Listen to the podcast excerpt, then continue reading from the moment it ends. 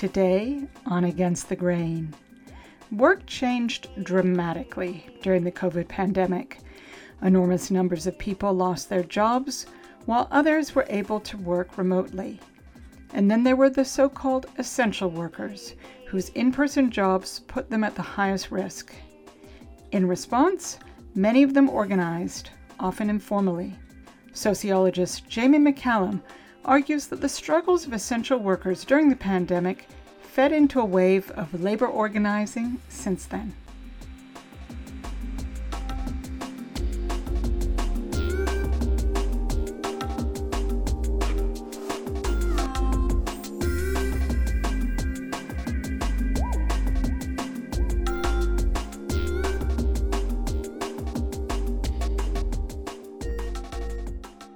From the studios of KPFA in Berkeley, California, this is Against the Grain on Pacifica Radio. I'm Sasha Lilley. How do you organize when you're often risking your life to perform your job? That was the question many frontline workers had to face during the COVID pandemic, when their already precarious jobs became increasingly dangerous. In Essential, how the Pandemic Transformed the Long Fight for Worker Justice, which is published by Basic Books, Jamie McCallum examines their responses, organizing themselves under dire circumstances, with much of it uncounted by government labor statistics. He teaches sociology at Middlebury College. Jamie, it wasn't so long ago, but I wonder if you could take us back to the lockdowns at the beginning of the pandemic. How would you characterize what happened to different groups of workers at that time? So, at the time that the pandemic began moving out of China and into Italy, for example, I was teaching a class called the Sociology of Labor, and my students began we began to wonder if it was going to affect labor issues and employment, and um, so we started thinking about it, and I began interviewing people. So, if you think about the way the crisis unfolded, we had three sort of main groups. You had people who lost their job in the immediate crash, you had people who were transitioned to working from home, and you had people who were staffing essential work sites. The beginning of my book talks about the first two to some extent, and the rest of the book talks about essential workers. But that's sort of how I sort of saw the breakdown of how different people were impacted immediately. And which jobs were deemed essential, and how were those definitions reached? You know, obviously, a lot of us are familiar with the kinds of folks who we came into contact as essential workers. In other words, healthcare workers, logistics uh, people, and delivery drivers, um, food uh, prep and retail workers, things things like that. There were other people in energy, technology, uh, waste management who sometimes we don't think about as much, and then there were people like teachers who were occasionally in or occasionally out, depending on what the school closure situation looked like. Beyond that, and those are you know there are there are government designations that deem certain groups of people as necessary to the maintenance of a thriving economy and public health and well-being. And then, but what got really interesting pretty quick is that what the people who were deemed essential was pretty capricious. So I interviewed people who were fast food workers and people thought of as though they were working, they, they did not sort of treat them with the kind of respect that essential workers uh, often got from the public very early on, but in their roles as caretakers or home care providers, they were deemed essential by the public. And then there were jobs that lobbied for, or businesses that lobbied for their work staff to be considered essential, who were doing clearly not essential work, like staffing some uh, shops or stores that did not sell essential products. Um, there were you know, people like like greeters at Walmart were deemed essential, and clearly there's no reason why someone has to say, "Welcome to Walmart" every time you walk in the store in the middle of in the middle of a pandemic. And you know, even in some places, it varied state to state widely. Like in Montana, um, elite fly fishing guides were deemed essential, and many of them never stopped working throughout the pandemic. And so there was a pretty significant, I think, subjective dimension to who counted as essential and, and who didn't. What risks were essential workers taking? People risk their lives. We don't we don't know and we'll never know probably how many essential workers caught COVID on the job and died from it. We don't know this because the CDC did not collect data on people's occupation. Um, and so, but it is, it is clear that some people did. So we, we do know it for some healthcare workers, for nurses, nursing home workers. Um, there was some data early on about meatpacking workers, and they were um, dying or becoming seriously ill. They were also then infecting their extended families, networks, some of whom also died and became exceptionally ill. So people definitely faced that threat. The other thing was obviously between the, the economic crisis and the virus, you had people who faced the ultimate decision, like your life or your livelihood. And some people who were deemed essential workers um, did not go to work out of fear of catching the virus and and becoming really sick. And so those people risked their livelihood. And sometimes um, when you sort of quote unquote opted not to go to work, like you lost your job, you lost your health care, you lost things that come with it. You know, the stats show that only about two or three million people lost health care in, you know, from March to June of 2020. That's actually a kind of a low number. It's in the millions, but it's still low. But that doesn't account for the fact that, you know, 10 million people didn't have health insurance to begin with, for example. So you had a situation where, you know, a significant portion of the American working class was facing down a deadly virus, which no one knew how to cure. No one even knew really how it spread early on. And they didn't have basic protections. So the risks were pretty severe. And I think that's obviously one of the reasons th- those health risks were the early impetus for the essential worker movement. While on the one hand, the larger public celebrated essential workers like nurses, you know, going to work in these terrible conditions. On the other hand, it seemed that often the risks that essential workers were taking was hidden from view. One thing that comes to mind is how a lot of people thought that a way to help limit the spread was to stop going to restaurants and to order takeout food. And yet it turned out that one of the most dangerous jobs was working in an enclosed kitchen as a cook. Um, but that, you know, was not something that was really discussed at all. So one interesting thing is that, which I think someone should do really, really deep research on this. Um, that the threat and the fear that essential workers often reported was probably a pretty good barometer for the actual threat. And I think that's something that we didn't really appreciate early on. Like, for example, the Harvard School of Public Health did research that showed that um, when workers like filed an OSHA claim, about workplace unsafety or lack of PPE or whatever it was. About two weeks later, that was correlated with an outbreak at that work site, which meant like they were they were right. In other words, and there was plenty of workers who who said this constantly. Who said, "Look, I, I, I you know, I don't have." the proper PPE. I don't have sick leave. I don't have time off. I don't have, uh, you know, sort of sneeze guards at my work site, whatever it is. And um, very often I think those things, you know, those fears turned out to be true. And one thing that was really lacking during the pandemic, especially the first year, was an adequate government response. I mean, OSHA basically just either didn't or couldn't do its job, depending on how you see things. And so, for that reason, a lot of you know workplaces turned workers turn to each other to figure out how to keep each other safe. Low paid service work tends not to be an area of the economy that is highly unionized. Uh, union rates are pretty low in the economy as a whole. But did working conditions differ during COVID for those workers lucky enough to have a union?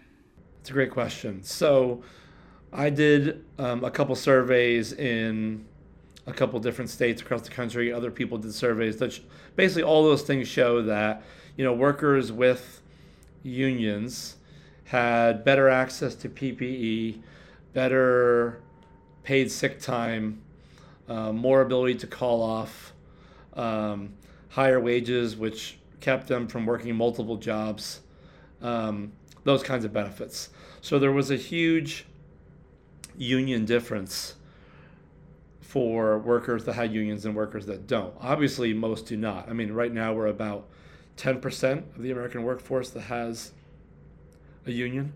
And um, in certain industries, it made uh, like a life or death difference. You know, so I can I'll say a little bit about the research that I did with a group of a group of other faculty members and medical doctors that showed that in nursing homes, for example, where workers had unions, residents were much less likely to die of COVID. I think about 10 or 11 percent less likely to die from COVID during the pandemic, and workers um, who were unionized were less likely to be infected from COVID.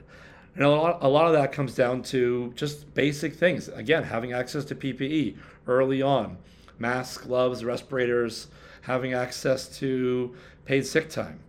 Um, you know, most workers that I spoke with who worked in healthcare at some point during their interview, you know, often broke down because they knew that they were spreading the virus, either from room to room or, or facility to facility if they were working multiple jobs. And that, you know, added heartbreak to the to the stuff they were seeing and then the dangers they faced at work. And so I think the union difference can't really be, um, you know, overestimated in a way. I'm speaking with sociologist Jamie McCallum about his book Essential How the Pandemic Transformed the Long Fight for Worker Justice. I'm Sasha Lilley. This is Against the Grain on Pacifica Radio. So let's a step back for a moment and I want to ask you about where did these jobs come from? These jobs that were deemed essential, many of which were in the service sector. Obviously, service jobs are nothing new, but how did they increase in the period following the Great Recession of 2008? The book starts there in in at the Great Recession, which is sort of odd for some people. But I, the point was to show that in some ways, essential workers um, didn't just come from nowhere. They're not just a product of the pandemic.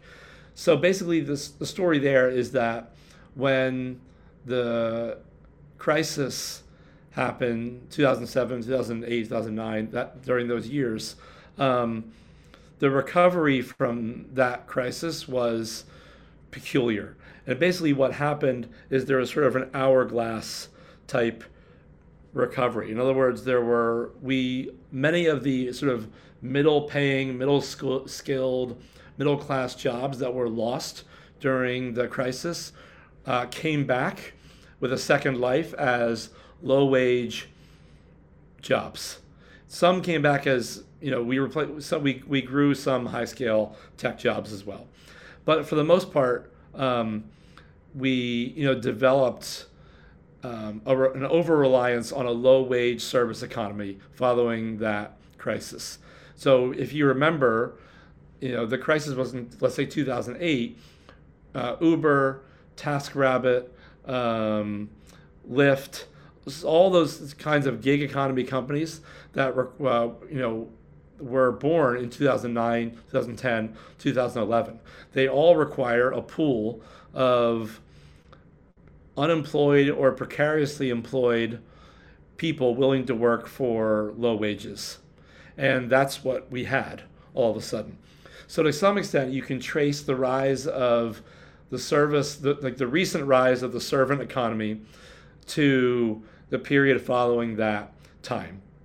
So during the pandemic, those workers who had been in those jobs, you know, which before the crisis were actually doing like a little bit before the pandemic were doing okay. Like wages began to creep up, unemployment was low, and um, this thing, you know, obviously really really knocked us back quite a while. And so some of those service sector workers became unemployed, and some of them um, ended up in essential workplaces.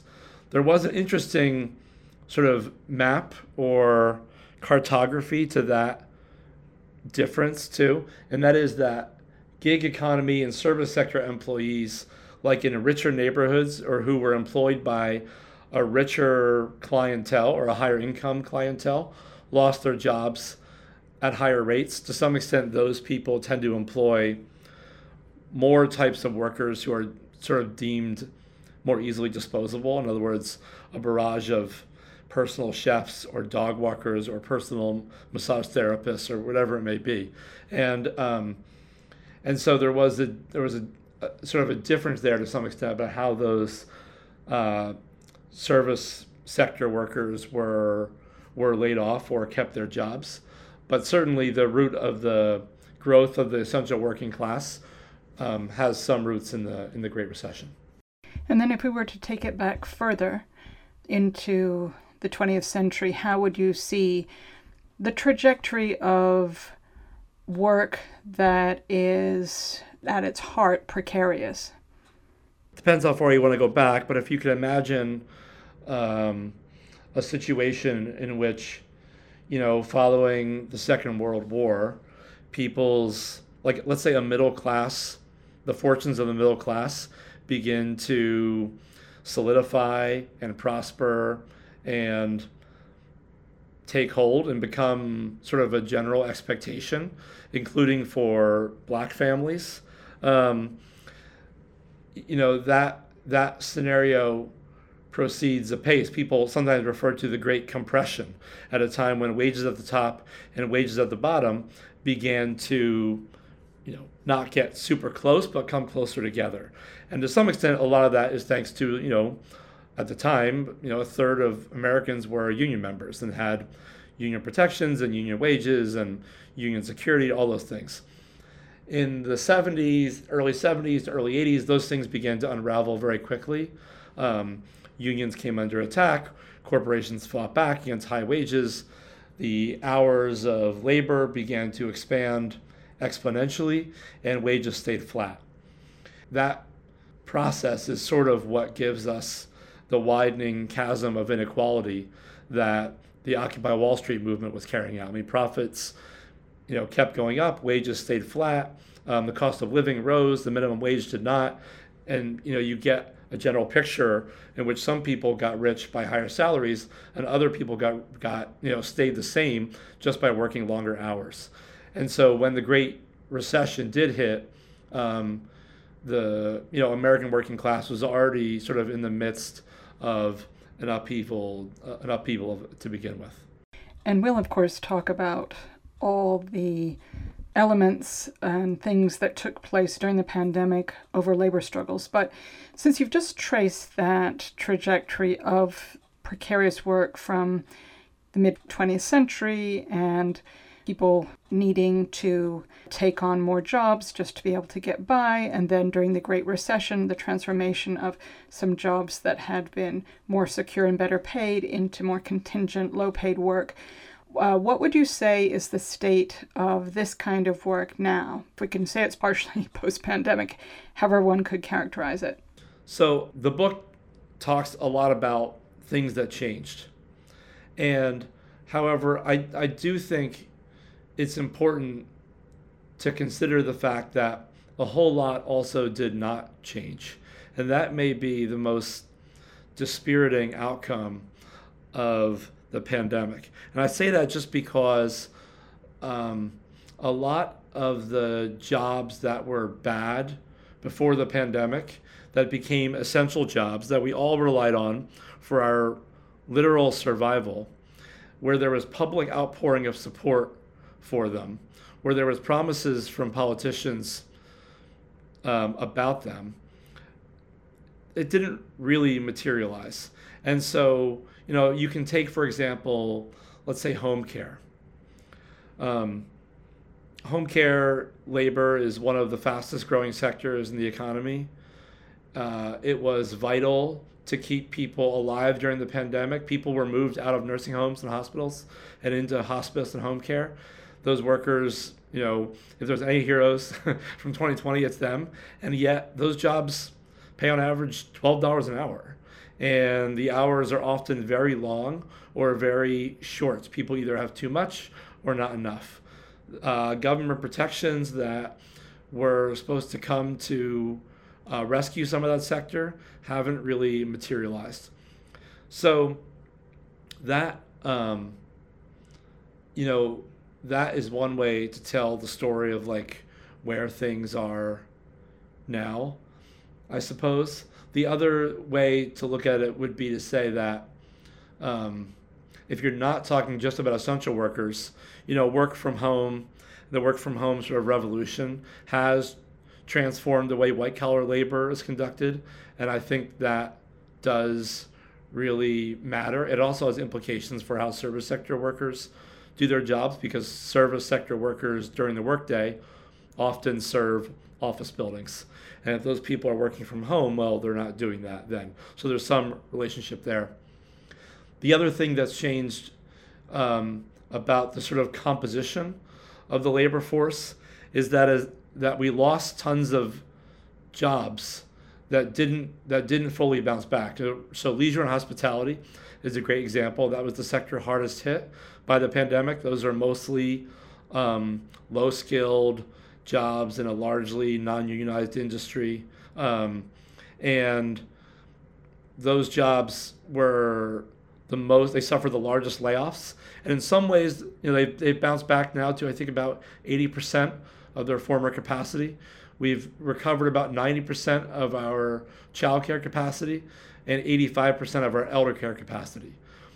What that means is that we're getting close to where things were before the pandemic, but there are still, you know, tens of thousands of like missing workers from sectors that are really, really important.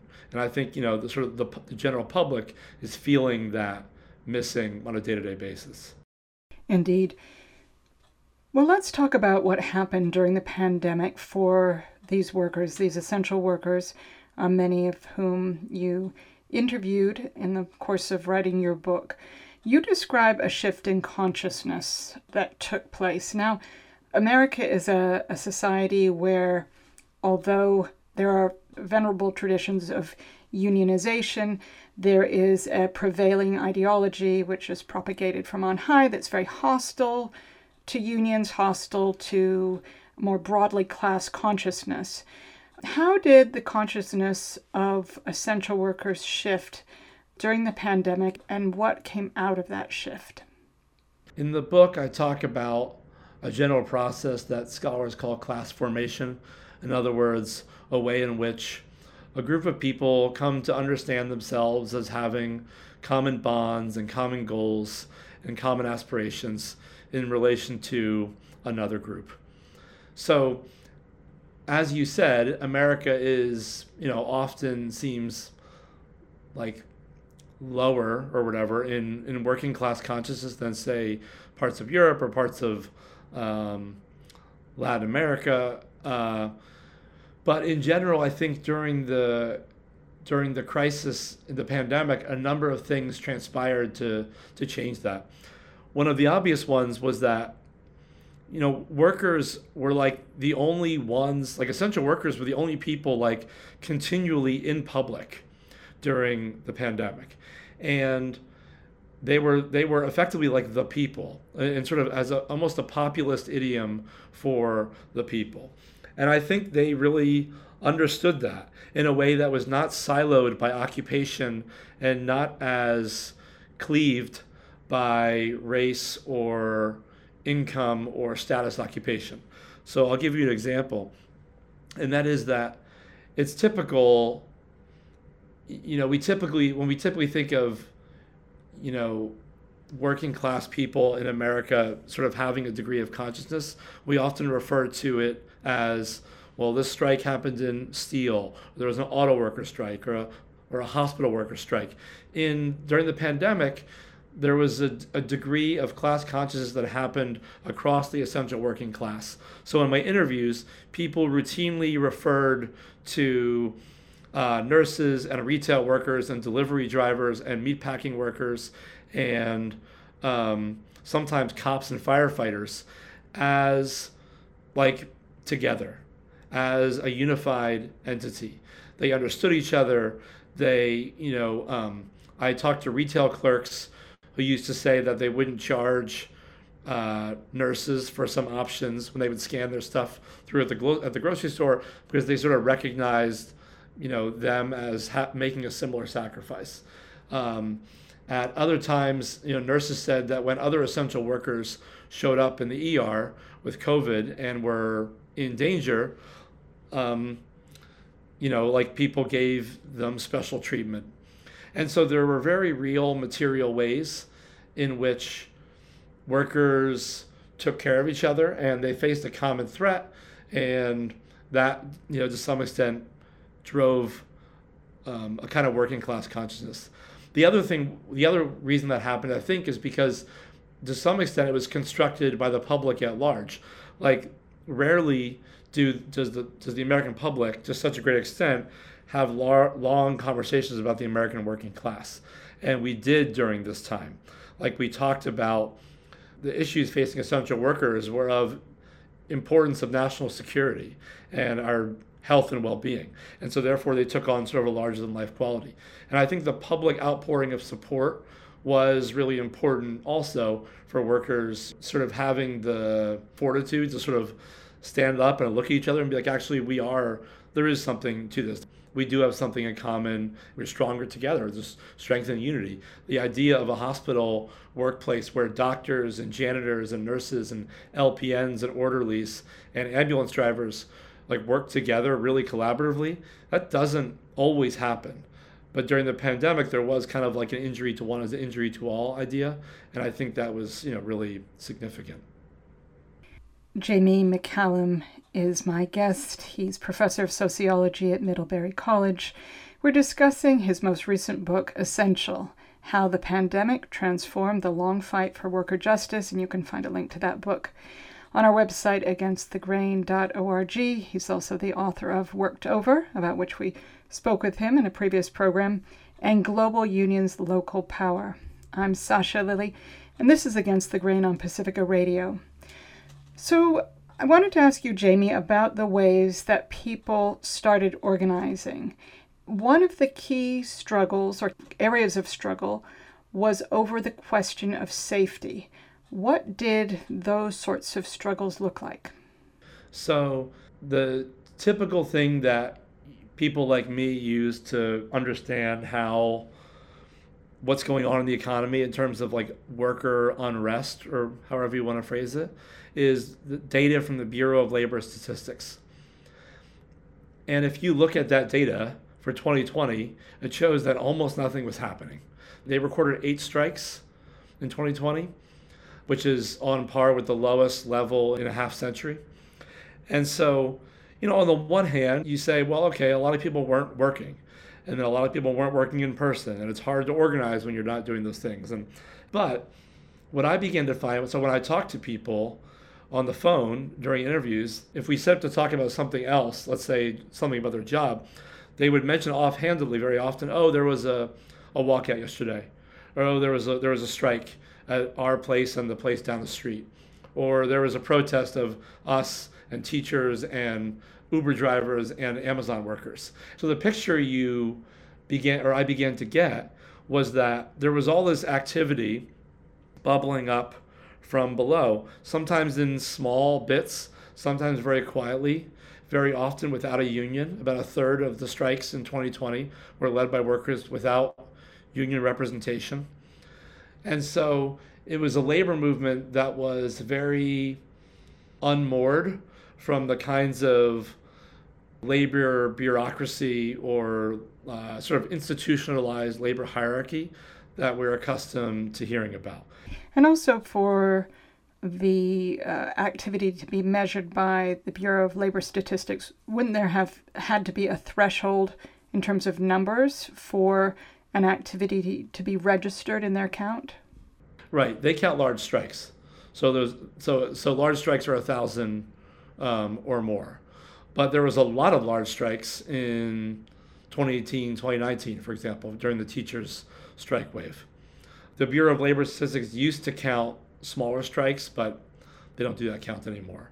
And, you know, there were some very large and long strikes that didn't make their count. So, for example, there was a strike at a hospital in Worcester, Massachusetts, that lasted almost a year.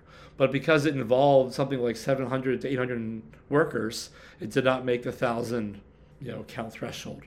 The point is that I think there was stuff happening, but to some extent, it, it wasn't being caught up in the official story. So, if you can then generalize, given the inconsistency of the collection of data, let's just say, what did the actions that took place tend to focus on, as far as you can tell?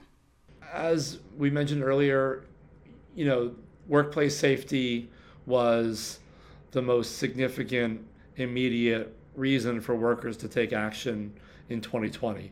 The Amazon labor movement, which when I first started talking to people about it, was a long shot and is now one of the most interesting things in labor. Um, obviously, happened as a result of people pushing back against unsafe working conditions. That was the same in healthcare, it's the same in meatpacking, it was the same in education and retail. The thing I think that's important to remember is that you know workplace safety concerns aren't totally separate from other concerns. So, for example, a major health impediment during the pandemic was do you work in multiple jobs, for example? And if your nursing home pays you $9 an hour, well, you're more likely to work in multiple homes. If your nursing home pays you $22 an hour, you're less likely to. So, higher wages was a workplace safety concern. Better paid sick leave, paid time off, a voice on the job were all worker safety concerns.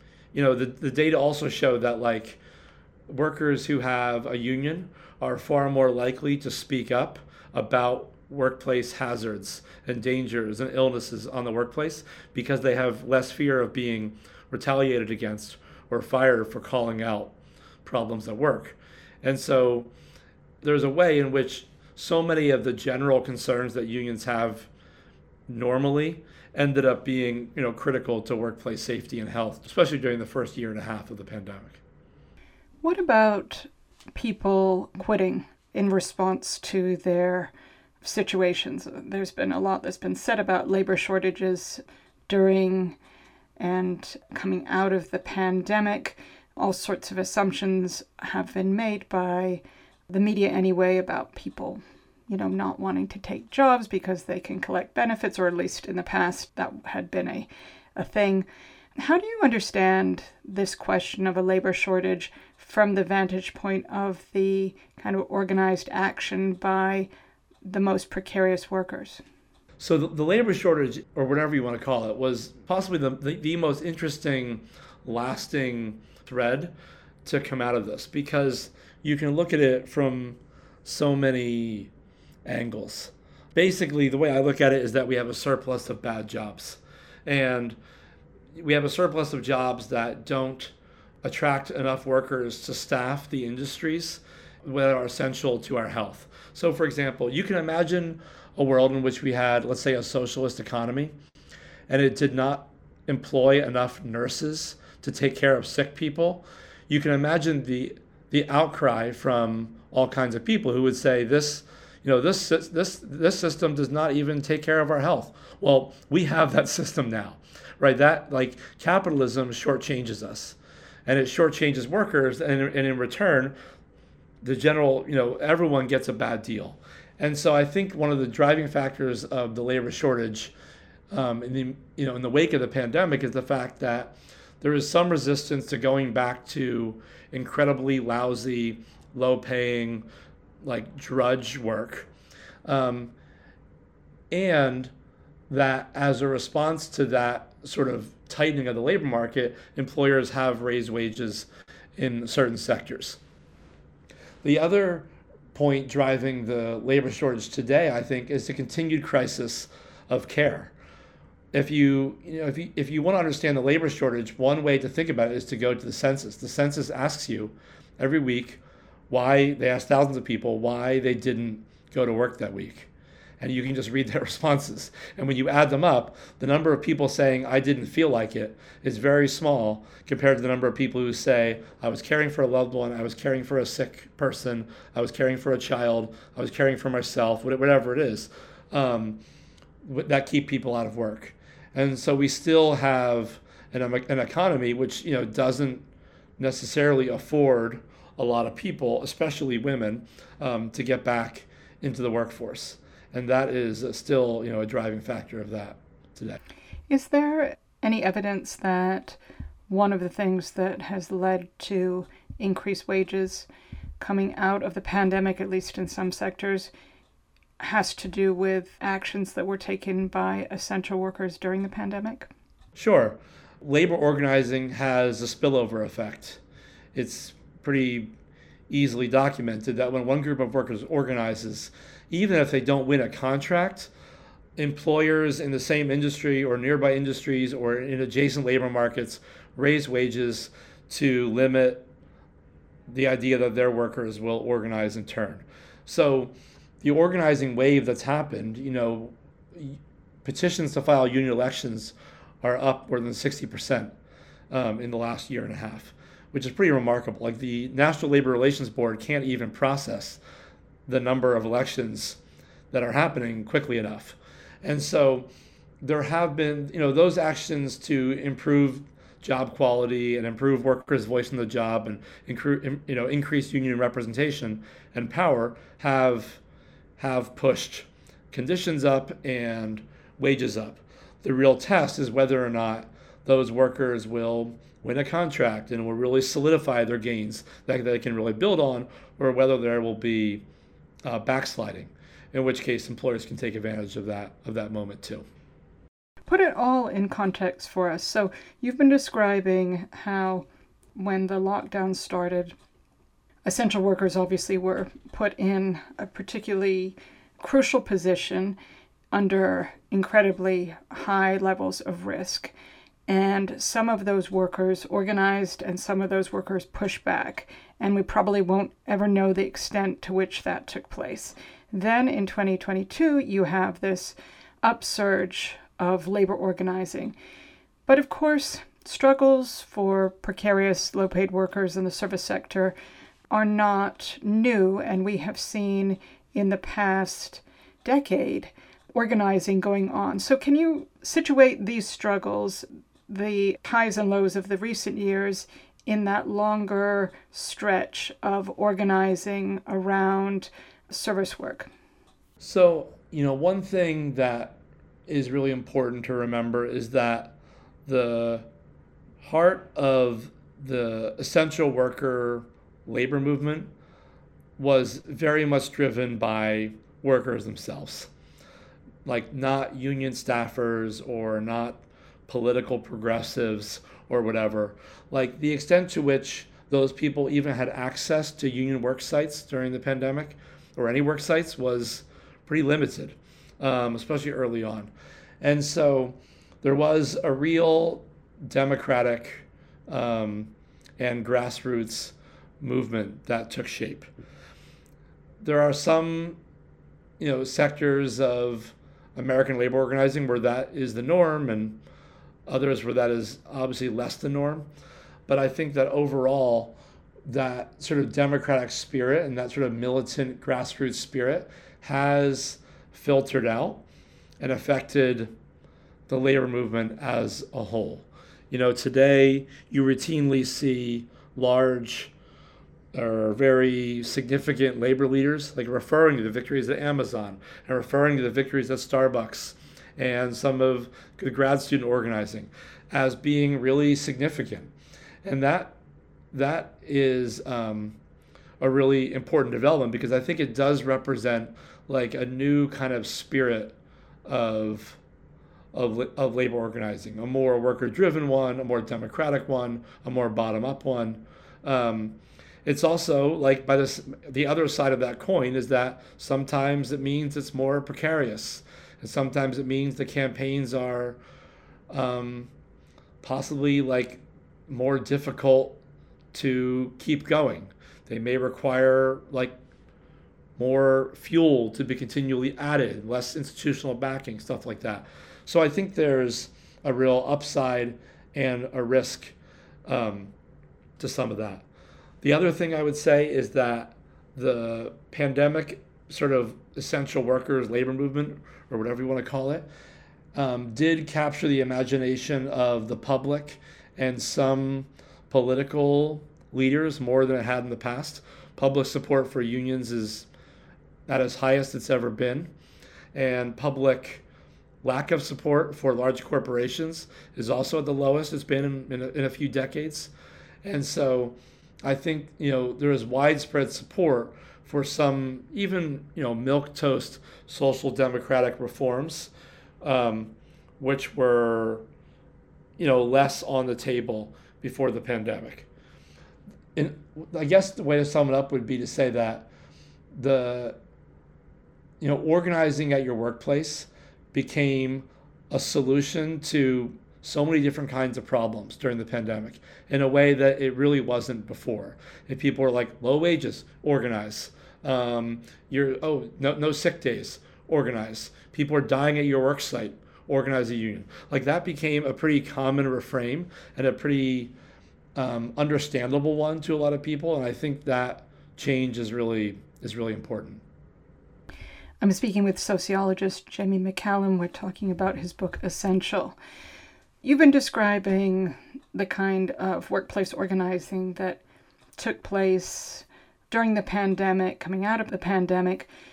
At the same time as the center of the pandemic, we also saw in this country the largest social protest movements in U.S. history around the police killing of George Floyd and others. And of course, essential workers are disproportionately workers of color and women. Do you see a connection between that upsurge around police brutality, police killings, and self awareness and organizing with essential workers at the workplace? Yeah, absolutely. I mean, as you said, the essential working class is more black and brown than even the sort of otherwise working class um, would be. And so there were, you know, and leaders of the essential workers movement, you know, just take Chris Smalls as an example from Amazon, were also leaders in Black Lives Matter. And there was a lot of cross pollination between racial justice struggles and workplace struggles. People understood that essential workers were dying because they were being sacrificed at low wage employers.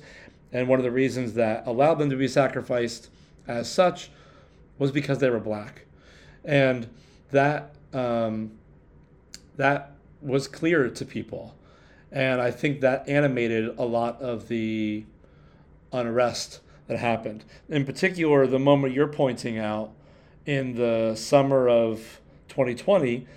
Um, the other th- the other way that sort of black workers took part in those demonstrations or sort of joined them was the was the other the other side of the essential issue, and that they were unemployed, and that they were kicked out of the labor force, and um, you know some of the pandemic welfare state stuff was good, but you know this is America. Like even at our best, it's not that good, and so there was a lot of animosity and frustration and resentment by unemployed workers especially unemployed black workers.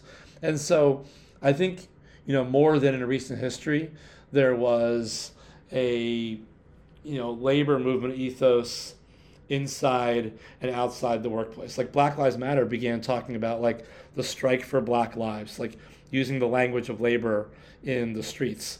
And black workers, um, you know, like at work sites and within their unions like turn people out to those demonstrations. So I think it's an obvious moment where we can see some degree of collaboration there. The history of the American labor movement collaborating with the Black Freedom Movement is bad.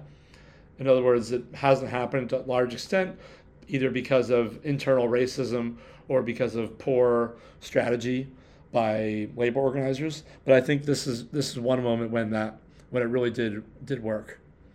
Uh, in taking stock of what happened during the pandemic and where things are at now, you write that the struggles of essential workers, of crucial low paid service workers, comes in a much larger context of a, a crisis of, let's just call it a crisis of care.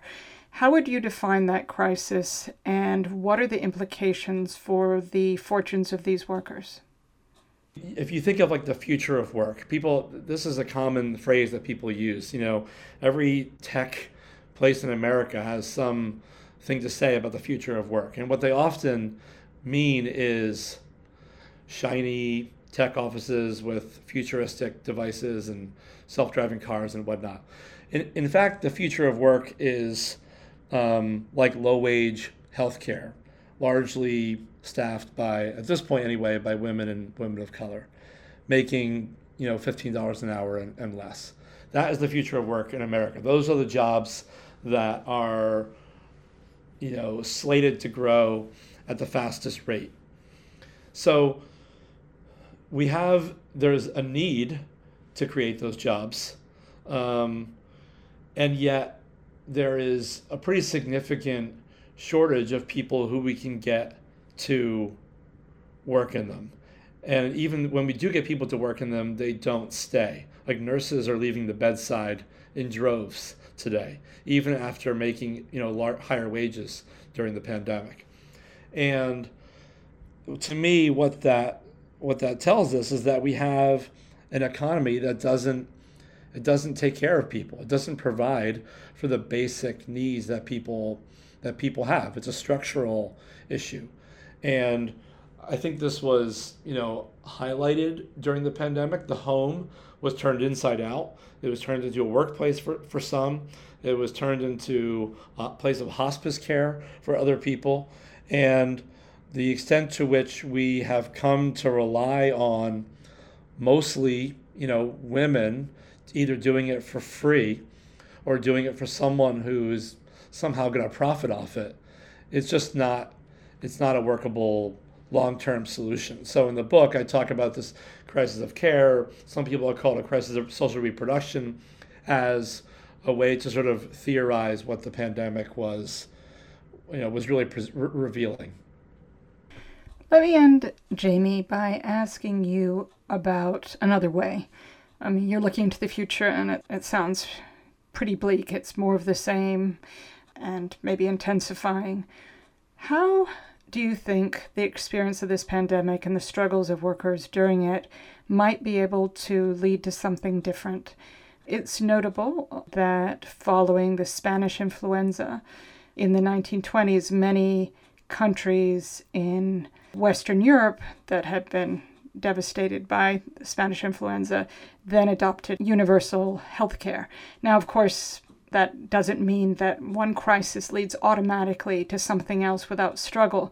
But do you think that there are, if there are other avenues, and those avenues may have been opened up somewhat by the struggles of these workers and maybe the larger recognition that we all are harmed when some of us are particularly harmed.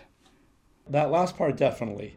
Um, you know, labor's old slogan that an injury to one is an injury to all was like actually very true in a very real way, right? So if you're if you worked in a if you lived in a place where your grocery store workers were more subjected to the, the harshness, um, a more exploitative labor environment, were more likely to contract COVID as a result of that. Like you yourself walking in there once every month to get groceries were at higher risk. And so a low wage um, economy with bad jobs is a liability for everybody.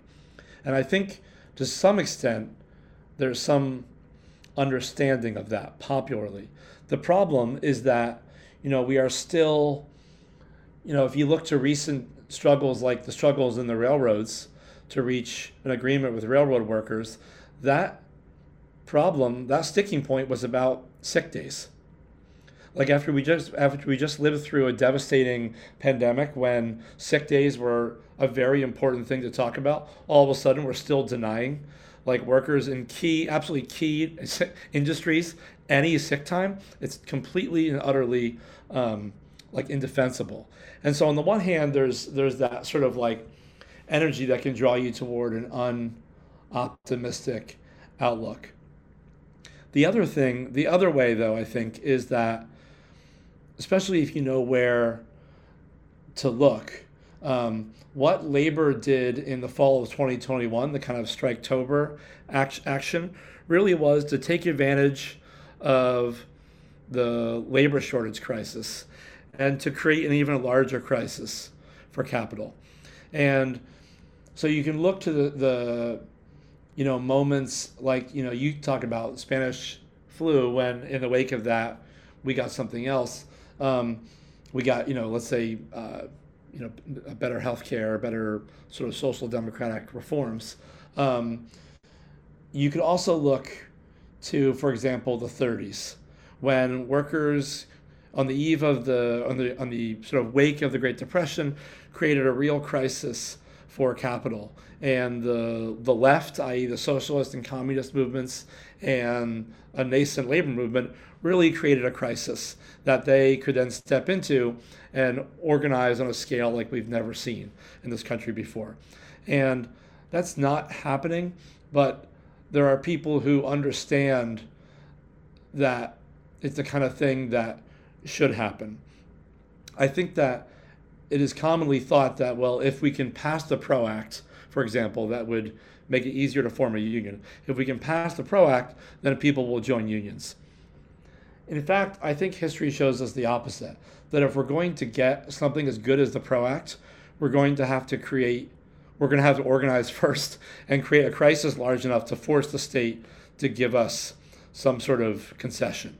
And, um, you know, again, that's not happening right now, but there was a very recent time when this we're in the middle of a surge, and I think that that moment has the potential to keep to keep going and possibly boil over into something. And so I do look look out on this and see some degree of of of optimism out there. Jamie McCallum, thank you for coming back on the program. Thank you so much for having me. Jamie McCallum is professor of sociology at Middlebury College. He is the author of Essential How the Pandemic Transformed the Long Fight for Worker Justice. That's published by Basic Books, and you can find a link to that on our website, as well as events with Jamie McCallum. He's also the author of Worked Over and Global Unions Local Power. You've been listening to Against the Grain. I'm Sasha Lilley. Thanks so much for listening, and please tune in again next time.